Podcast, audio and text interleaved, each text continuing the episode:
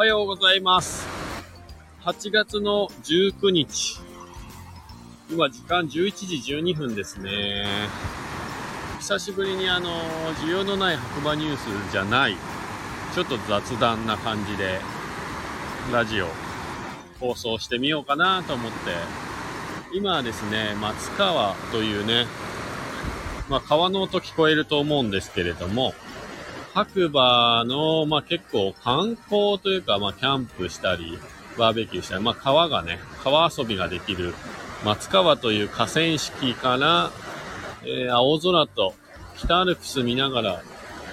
ライブ放送してます。よろしくお願いします。えっ、とね、なんかコメントとか、白馬に関する質問とか、なんでもコーヒーもね、一応コーヒー屋さんを白馬でやってるので、えあれば、えーコメント、どんどんお待ちしております。えっ、と、今日は、なんか久しぶりにこう雨が上がって、すごい気持ちのいいね、今、日差しも暑いぐらいな天気で、空がすごい真っ青で、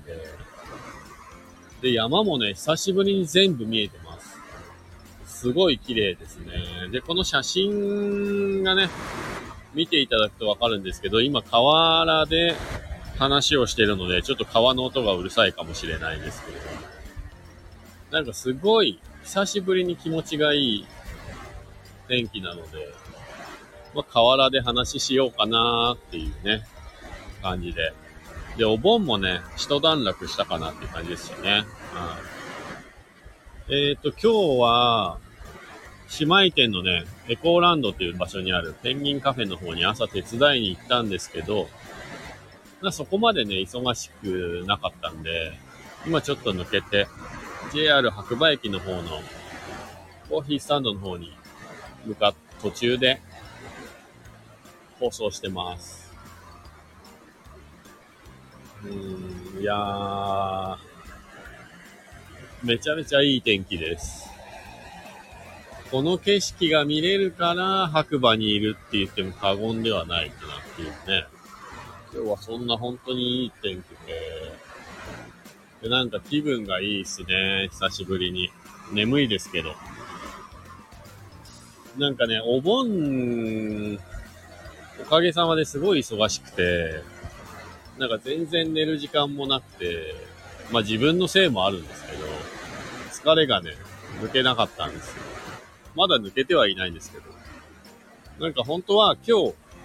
僕の両親がね、白馬に遊びに来るっていう連絡を受けてたんですけど、急遽、昨日来たらしくて、もう家にいるよっていう連絡が来て、え？ってなったんですけど、まあよく考えると、親がね、遊びに来ると、お風呂にね、お湯を溜めてくれるんですよ。普段はね、シャワーで済ましてるところ、まあ親はやっぱね、湯船に浸かりたいタイプなんで、家に帰るとお風呂がであるっていう、お風呂にお湯が入ってるっていうね。いや、昨日はだからそれが最高でした。家に帰って、まあご飯もあったんですけど、その前にやっぱお風呂に、湯船にね、お湯の中に体を沈めるだけですごいストレスがなくなるというか、全然疲れの取り方が違って、いや、幸せでした。今日はね、まだいつもよりね、疲れが残ってないというか、ちょっと気分的に、というか体的にも楽ですね。うん。僕はあの、海外生活してたこともあるし、あとまあバックパッカーをね、アジア中心にぐるぐるぐるぐるブラブラブラブラしてた時期もあるんですけども、やっぱ日本に帰ってきて、食べ物以外でこれが日本っていいなって思うことの一つに、まあやっぱりお風呂文化っていうか湯船に浸かるっていう文化がね、あるんですよ。で、その、皆さんちょっとわかんないんですけど、僕の中では、やっぱ日本のすごいいい文化として、湯船、お湯に体を毎日沈めて、こう疲れを取るっていうか、もうこれがなかったらやっていけないっすよね。まあだからなんか皆さん温泉を求めて各地、日本全国各地にね、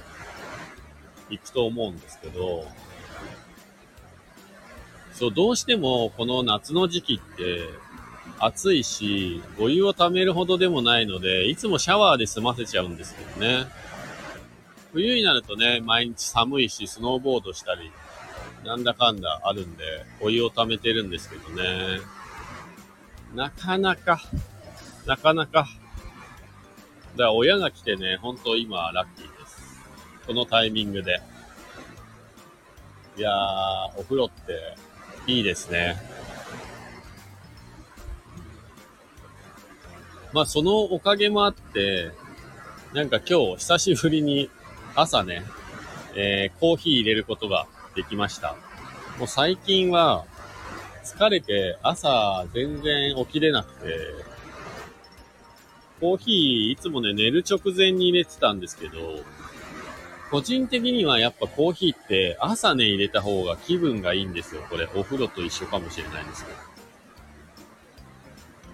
で、なんでコーヒー入れるかっていうか、えっ、ー、と、実は、このラジオもね、最近1ヶ月くらい前に始めたんですけども、Facebook の方でですね、朝コーヒー入れるだけっていう配信、ライブ配信を、今28ヶ月目に入りましたかね。毎日やってまして、まあそういうのはきっかけで、まあコーヒー屋なので、実は家でコーヒー入れるよりも、お店でコーヒー入れた方がいろんな豆もあるし、道具もあるし、楽なんで、家でコーヒー飲むっていう習慣がなかったんです、実は。だけど、このライブ配信を始めることによって、コーヒーを入れるっていうのが一つの自分の中のね、ルーティーンになって、それが気づけば28、7ヶ月連続で、で、今28ヶ月目に入りました。まあ、その様子はね、あの、YouTube にもね、上げたりしてるんで、もし興味ある方は、ぜひ、覗いていただければな。で、別にね、大したことしてないです。ただ起きてから、まあ5分、まあ自分の中で決めてるのは、起きてから顔洗ってうがいして、でもコーヒー入れるっていうね、この寝ぼけた状態でコーヒー入れるっていうところに、実は注力してるというか、なんかコーヒー屋さん始めてすごい思うことは、あ、結局コーヒートークになっちゃった。そうそう、あのー、コーヒーって、なんかハードル高いって思ってる方が多いかなって。で、特に僕が今やってるお店って自家焙煎で、お店に入ると、コーヒーの豆が15、6種類常にあるっていう感じのお店なんですけど、そうするとね、余計なんかコーヒー飲まないと入れないのかなって思ったり、なんか豆買わないとダメなのかなって思ったりしてる方はまず多いと。で、そこのハードルをちょっと下げたいなっていうのもあるし、あとはなんかやっぱ家で豆からコーヒーをね、引いて、ドリップして入れるっていうところがやっぱりね、いろんな道具が必要で、なんか意識高くないとダメで、とか知識がないとダメで、とかね。いろいろこう、ハードルを感じてる方がね、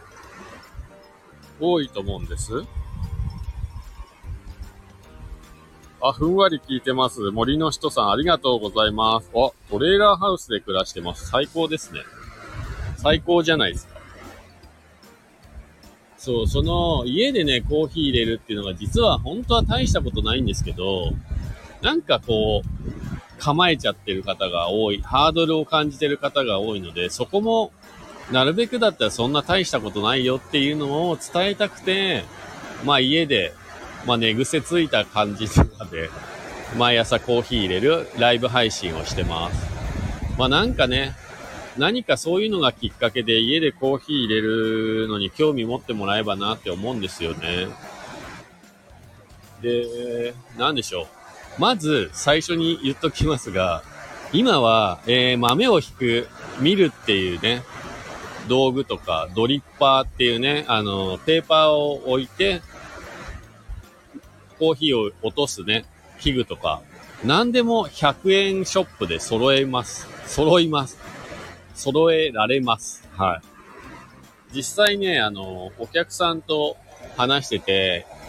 え、道具ないんですけどって話をした時に、いやもう全部ね、今の時代は100円ショップで揃うんだよって話をしたら、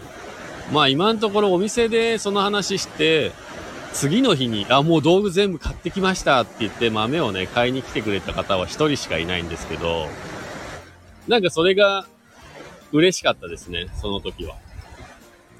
だってそんな即行動してね、くれるとは思ってなかったから、それからね、ちょこちょこ豆を買いに来てくれて、はい。で、久しぶりにね、会った時、まだコーヒー入れてるっていう話をしてたら、あのね、手でね、コーヒーの豆を引くって、最初は楽しいんですけど、だんだんこう時間がね、かかることに対して、疲れてくるんですよ、皆さん。そうすると、せっかく買ったのに、コーヒー入れなくなったりしちゃうんで、ああ、いいっすね。秋になったら森の奥でコーヒー飲みます。豆で買います。ね豆で買った方が、鮮度はね、保てるんで、いいと思うんですけど、その、そうなんですよ。手で引くのは、時間的に余裕がないと、心にも余裕がないので、だんだんちょっとコーヒー入れるの大変だなって思っちゃうんですね。だからおすすめは、まあそういう時は、豆をね、売ってるコーヒー屋さんって、豆を、うちもそうですけど、コーヒーの豆ね、普通に引いてお渡しすることもできるんで、まずそこで一個ハードルを下げてもらうっていうのは、いいんじゃないかなと思います。全然、豆で買わないっていうか、粉で頼むってことは恥ずかしいことでもないし、至って普通のことなので、こっちもね、あのー、全然、あ、わかりましたっていうお話させていただいて、粉でお渡ししてるんで、コーヒー引く道具がないんだったら、豆売ってるお店で、まあ、スターバックスさんでもそうですけど、引いてくれますんで、引いたものを買って家でコーヒー入れれば一つハードル下がると思います。はい。で、その時は、えっ、ー、と、やっぱりコーヒーの豆って酸化してどんどん酸っぱくなったりするんで、ぜひ、あの、冷凍保存していただくと結構鮮度が長く保てます。あと豆の状態でも同じで、大量に買うんであれば冷凍保存するのが一番おすすめです。で、注意してほしいのが、粉を冷凍保存するというかと、匂いが結構つきやすくて、冷凍庫の匂いとかがつきやすいんで、できれば二重三重、あとは、コーヒー屋さんでもらった袋ってね、結構優秀で中からガス抜けるようになってたり、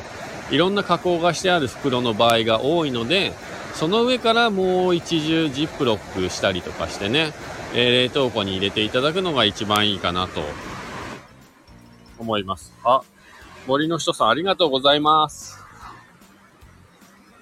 そう、だから、ぜひあの豆から買うのがちょっとハードル高いなって思ってる方は、ぜひ、粉で、引いたものを買っていただければいいかなとあとコーヒー屋さんからの、まあ、アドバイスとしては、自分が使ってる器具は知っといた方がいいです。あの、器具によってね、えっ、ー、と、コーヒーの豆の引き方が若干変わるので、粉にしてくださいっていう時に中引きでとか、まあ僕らも一応中引きでいいですかとか、ペーパーフィルターですかとかいうお話はね、一応させていただいた上で、まあ粉にするんで、なんですけど、最初からペーパードリップ用でとか、マキネッタ用でとか、もしコーヒーのね、器具の名前が分かっているんであれば伝えていただいた方が、あと引き方もですね、細引きでとか中引きでとか、粗引きでとか言っていただいた方がとてもスムーズに会話が、というかも商品お渡しできるかなと思います。はい。そうだなコーヒー屋さんやってて、あと、意外と困る 質問がですね、まあ、うちはコーヒーの豆 100g 単位で売ってるんですけど、まあ大体お店そうだと思うんですけどね。100g 単位で売ってますね。100g で何杯分ですかって結構な確率で聞かれるんですよ。でも、正直、えっと、お客様自身が一杯のコーヒーに何グラムの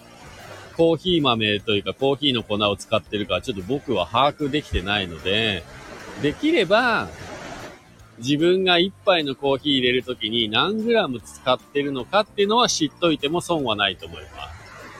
あの、一杯のコーヒーにね、何グラム使ってるかっていうのをね、ぜひ、なんか、河原で Y モバイルだからか、ネットワークエラーが結構出て、音声が途切れ途切れになってると思います。すいません。まあ、これは、まあね、あの、最後、編集していらないとこカットしますんで。はい。そんな感じで 今また、音声が切れたかもしれないので、改めて言っておきます。もし、コーヒーの豆を買うときは、えっ、ー、と、自分の引き目ですね。または自分が使ってるコーヒーの器具の名前。あとは、知っといて損はないのは自分が一杯コーヒー入れるときにどれぐらいのコーヒーを豆を使ってるか、粉を使ってるかっていうのを把握しとくと、だいたい 100g で何杯ぐらい取れるっていうのがわかるので、えー、買うときの目安になるので、ぜひ一回は、一回だけでいいんで測ってもらうといいかなと思います。あとはですね、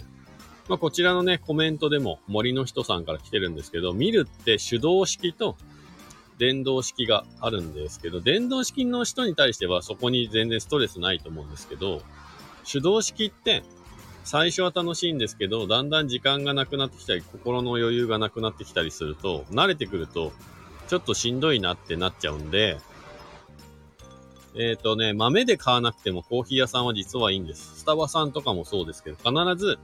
え、粉で欲しいんですけどって言ってもらったら、豆を買った後に粉でお渡しできるんで、ぜひ、そういうね、使い方していただくと、えー、一つハードルも下がるし、ストレスも少なくなって、まあ、コーヒー入れるのが楽しくなると思うんで、ぜひ、えー、やって体験というか、トライしてみたらいいんじゃないかなと思います。ということで、なんかちょっと電波がね、途中途切れ途切れになったかもしれないんですけど、えー、田舎なので、許してもらっていいでしょうか。はい。まあ、今日はね、とにかく、天気が良くて、えっ、ー、と、最近こういう雑談